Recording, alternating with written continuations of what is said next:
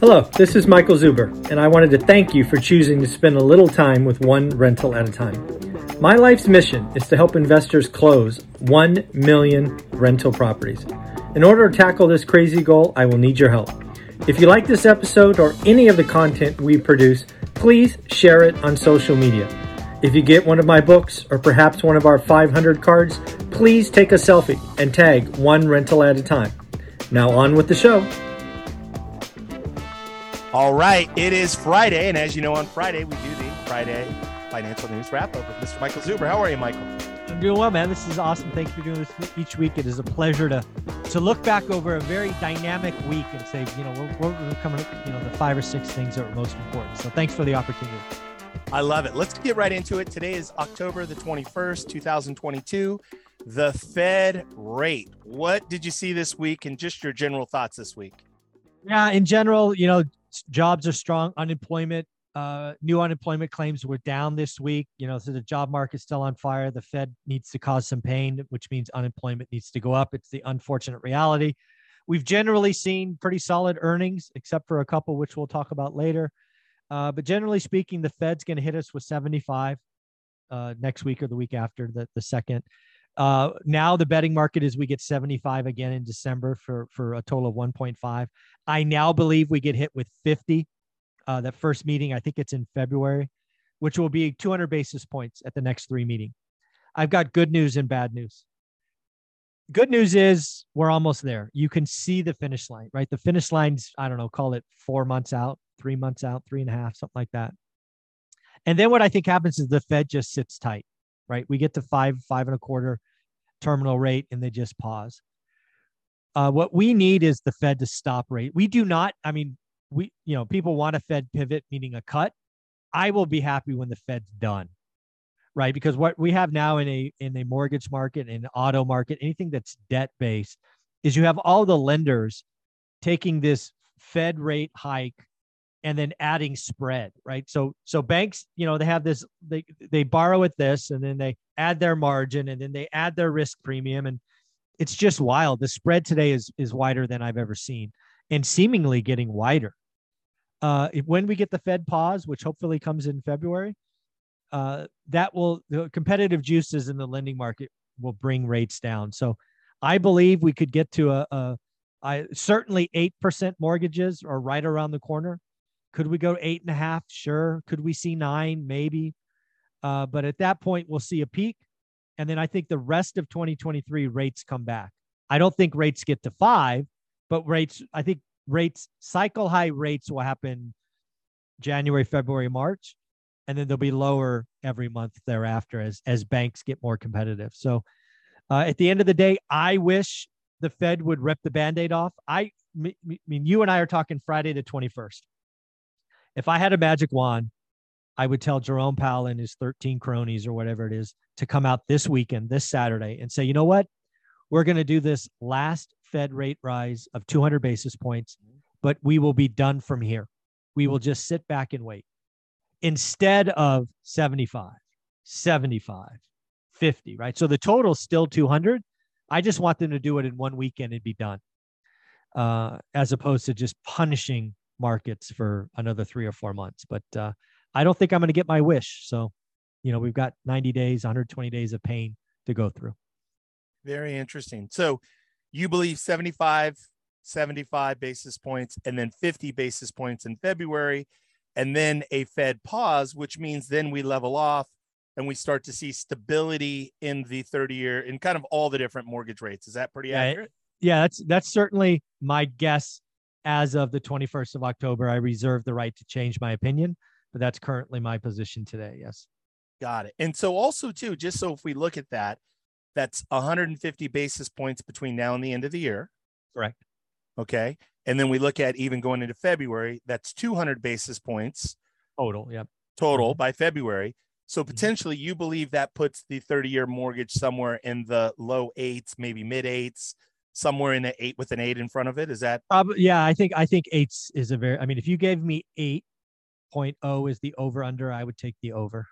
Take the over. Okay. Yeah. I would too. I think it's interesting only because when I started in real estate in the 90s, or when I started really studying real estate and was a student of real estate, then obviously an investor and a practitioner, um, rates were very normal at seven, seven and a half, eight, eight and a half. That was a very normal bouncing around all through the 90s. So, um, very interesting to see, but also something to keep an eye on. Let's shift. Let's talk about housing itself. Let's talk about housing data. What did you see with inventory and then also days on market this last week? Yeah, so uh, every month, National Association of Realtor (NAR) uh, puts out a report about existing home sales. It's a must review uh, article, right? They actually put a, a, seven or eight page PowerPoint together. They put out some templates that you can use. It's it's a wonderful, wonderful look back on what happened the previous month.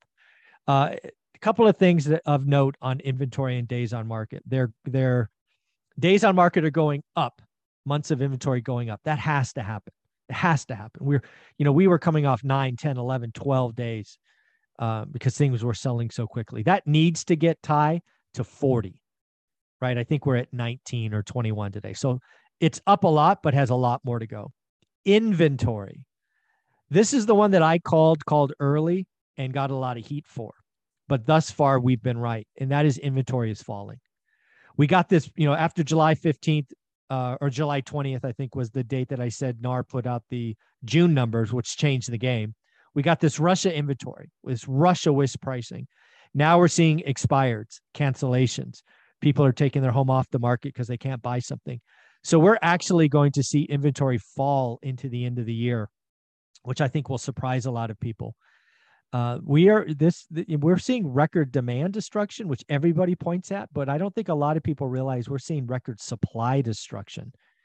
And um, you know, the only stuff that's going to be selling are people that need to sell, which creates opportunity if you're doing the work for example, we we have a guy at the hub, which you, we we do a Monday call with the hub. Yep. There was a property listed for 269 in my market two weeks ago. It was vacant. It has a shake roof, which makes it look ugly. Uh, Adam locked it up at 203 after two weeks on the market, and you know ARV is 320. So again, deals can be had if you find somebody that needs to sell. This individual owns it um, free and clear. They bought it back in the crash. They just want out. They're tired of being landlords and it's vacant. So um, you know, deals can be had if you do the work, right? Lots of offers, uh, but you got to do the work. So, uh, but lastly, inventory down, days on market up. It's what I think's coming. It seems to be. It's very clear. It's all happening. It's unfolding. You've been talking about this for a very long time. Let's talk about 30 year rates and then also how it relates to the affordability. What did you see this last week? Yeah, dude. We we so I've been doing real estate actively for 22 years. Uh, the 30 year mortgage rate owner OC best credit 20% down just hit uh, 7.22 earlier in the week and I think is at 7.31 today. That's a 21 year high. I mean, just say that out loud. And now we're saying that into a median home price, which NAR put out at 384.8, I think. It's just record low. Afford- I've been doing this a long time. Affordability is a big deal. It has never been this low and I think it's going lower. I think rates are going up faster than than prices are adjusting, and um, yeah, it's it's tough out there. Affordability is really low. It's bad. Very interesting. I know also this week you talked a lot about earnings. I know people can go back, watch some of the past posts of the daily financial news. You went through a lot of different companies. Some had really positive. I know like Netflix had a really positive mm-hmm. uh, quarter. If we look at uh, earnings, what was the most important earnings announcement of this last week, or the one that was most interesting to you? Yeah, it's a great question. I've never had that question before. Um, the one for me is actually one that nobody's talking about. It's Whirlpool. So if you don't know who Whirlpool is, they essentially make appliances for your home, right? Washer, dryer, refrigerator, dishwasher, things like that. And they missed earnings, they missed revenue, they missed earnings, they missed production. It's it's it was all bad. And when I step back and look at Whirlpool, as and again, what people may not realize is I sold Whirlpool products for like five years, right? Washers, dryers. So I mean, I know them pretty well. Generally speaking, most people don't replace the washer and dryer when it breaks, right? Because they last 10, 12, 14 years. A lot of people replace their washers and dryers when they feel flush like, hey, honey, you know, this one's old. Let's get an energy efficient. Or, hey, honey, let's get a stainless steel. Or, hey, honey, let's do this or that. And the reason I think Whirlpool is important, this miss, is because it shows you that the housing market, right, this wealth effect, right? Housing is wealth effect. When you feel that housing is going down, you don't spend. And I think Whirlpool is a great example of that. I also look at Whirlpool, and the next thing I think is Apple. Yeah. Right. I don't know about you, but I have an iPhone. I talk on it every day with the daily financial news. I love it. It's a great device. Apple just came out with a new product. There's nothing in that new product for me. Again, I'm not a tech wizard. Maybe there's some great stuff I don't know about, but there's nothing that makes me want to rush out and buy that. And I can write it off as a business expense. Right. And um, I think a lot of people are going to think that about high, like Tesla too, right? There's a lot of EVs out there. Tesla's definitely not the cheapest. I think I think Whirlpool is showing how conservative consumers are and how easy it is for them to not upgrade something that's not broken. Right? If your phone breaks, you buy the latest iPhone. But if you're like me and the phone's great, the screen's not cracked, you're like, you know what? I don't know where we are in the economy. I'm going to wait six months. And then, hey, I have a car that works. Yeah, it's gas. Yeah, gas is expensive, but I'm not ready to sign up for a ninety thousand dollar Tesla or whatever they cost. So I think I think Whirlpool is is telling us just how conservative the consumer is. That that was my read. I thought it was a it, it, it really feels weird for me to talk about an industrial product, a discretionary industrial product as being the, the most important when we got Snap, which is down 25%, or Netflix that had two you know million ads but i think whirlpool is the most interesting this week. Very interesting very interesting. Um when i worked for fannie mae freddie mac um they were one of the rare vendors that was direct to fannie and freddie. If you were doing appliances they came directly shipped from mm. whirlpool. So very interesting the dynamic there um very interesting in terms of household spending and what's going on. Are we in a recession michael? We didn't talk about this pre-roll are we in a recession? Are we going to see at the end of Q4? This is a wild card question. We didn't plan this one. No, it's all right. So, so, so again, we're going to use the technical definition or the the rule of thumb. Rule of thumb, actually, not technical. Rule of thumb. So Q1, Q2 was negative. Q3 GDP report comes out next week, I believe. Right, the first cut of it, it's done three times. I think that's positive. I think Q1 will be like 0.8, 0.9 positive. Uh, so your question about Q4, uh, I believe Q4 will be negative and it will be start of a recession. Yes. Okay, there we go. And so let's talk about CEOs. There was some talk, a lot going on with CEOs this week, a lot of announcements, yeah. a lot of rebuttals. What did you see this week? Your thoughts about CEOs this week? Yeah, full credit to Business Insider for the title. It said it said something like CEOs say 2023 is going to suck. And they actually used the word suck. And I'm like, hey, where have I heard that before? Yeah. right? 2023 is going to be a rough year to be an executive. Um, you're actually going to have to work. You have to make a lot of tough calls, uh, right? Do you raise prices or eat margin? Uh, you need to recycle capital uh, in a debt market that's not open. Do you give up more shares? Do you? It's just right. Do you acquire? Do you sell yourself? 2023 is going to be a year where executives have to make their money, and it's not going to be fun. I've been in, I've been an executive in companies having to cut I've been in part of corporate companies that have to be sold for pennies because you just can't get to the finish line, right? The, the runway ran out and you're, you're, sold for parts. It's really painful. Uh, so, yeah, I think 2023 is going to be a pretty rough year um, for lots of folks, including CEOs. CEOs didn't really have to work the last two years, right? Demand was everywhere, money was free. You know, they could they could pop off on their G5s and do whatever they wanted. Next year, they're going to have to knuckle up and do some work. Very interesting. So let's pull it all together, right? So it's the middle. Actually, it's two thirds the way through through October now. We're in the yeah. fourth quarter. Can't believe, right? There's only, you know, not a lot of 60 days left to the holiday, to the to the wow. Christmas holiday, or at least that holiday season. Um, let's talk about where we are. We've been talking about this. This is not new news for you, for any of the real core listeners who listen every week this is not new news. We knew this was coming. Mm-hmm. Where, in your thoughts, the opportunity? What should people yes. be thinking about? Yeah. So again, right when you step back and you realize that I'm calling for a housing depression, that probably doesn't feel good, right? If you're standing in front of that, and I say housing depression, you're probably getting fear, afraid. Again, I don't I don't say that to scare you. I say it to prepare you. What I want you to do is understand that. I want you to back up and realize that behind this tree, this fear, tree of fear, sorry, tree of fear, there's a forest of opportunity. It is very easy for people to quote Warren Buffett in the good times.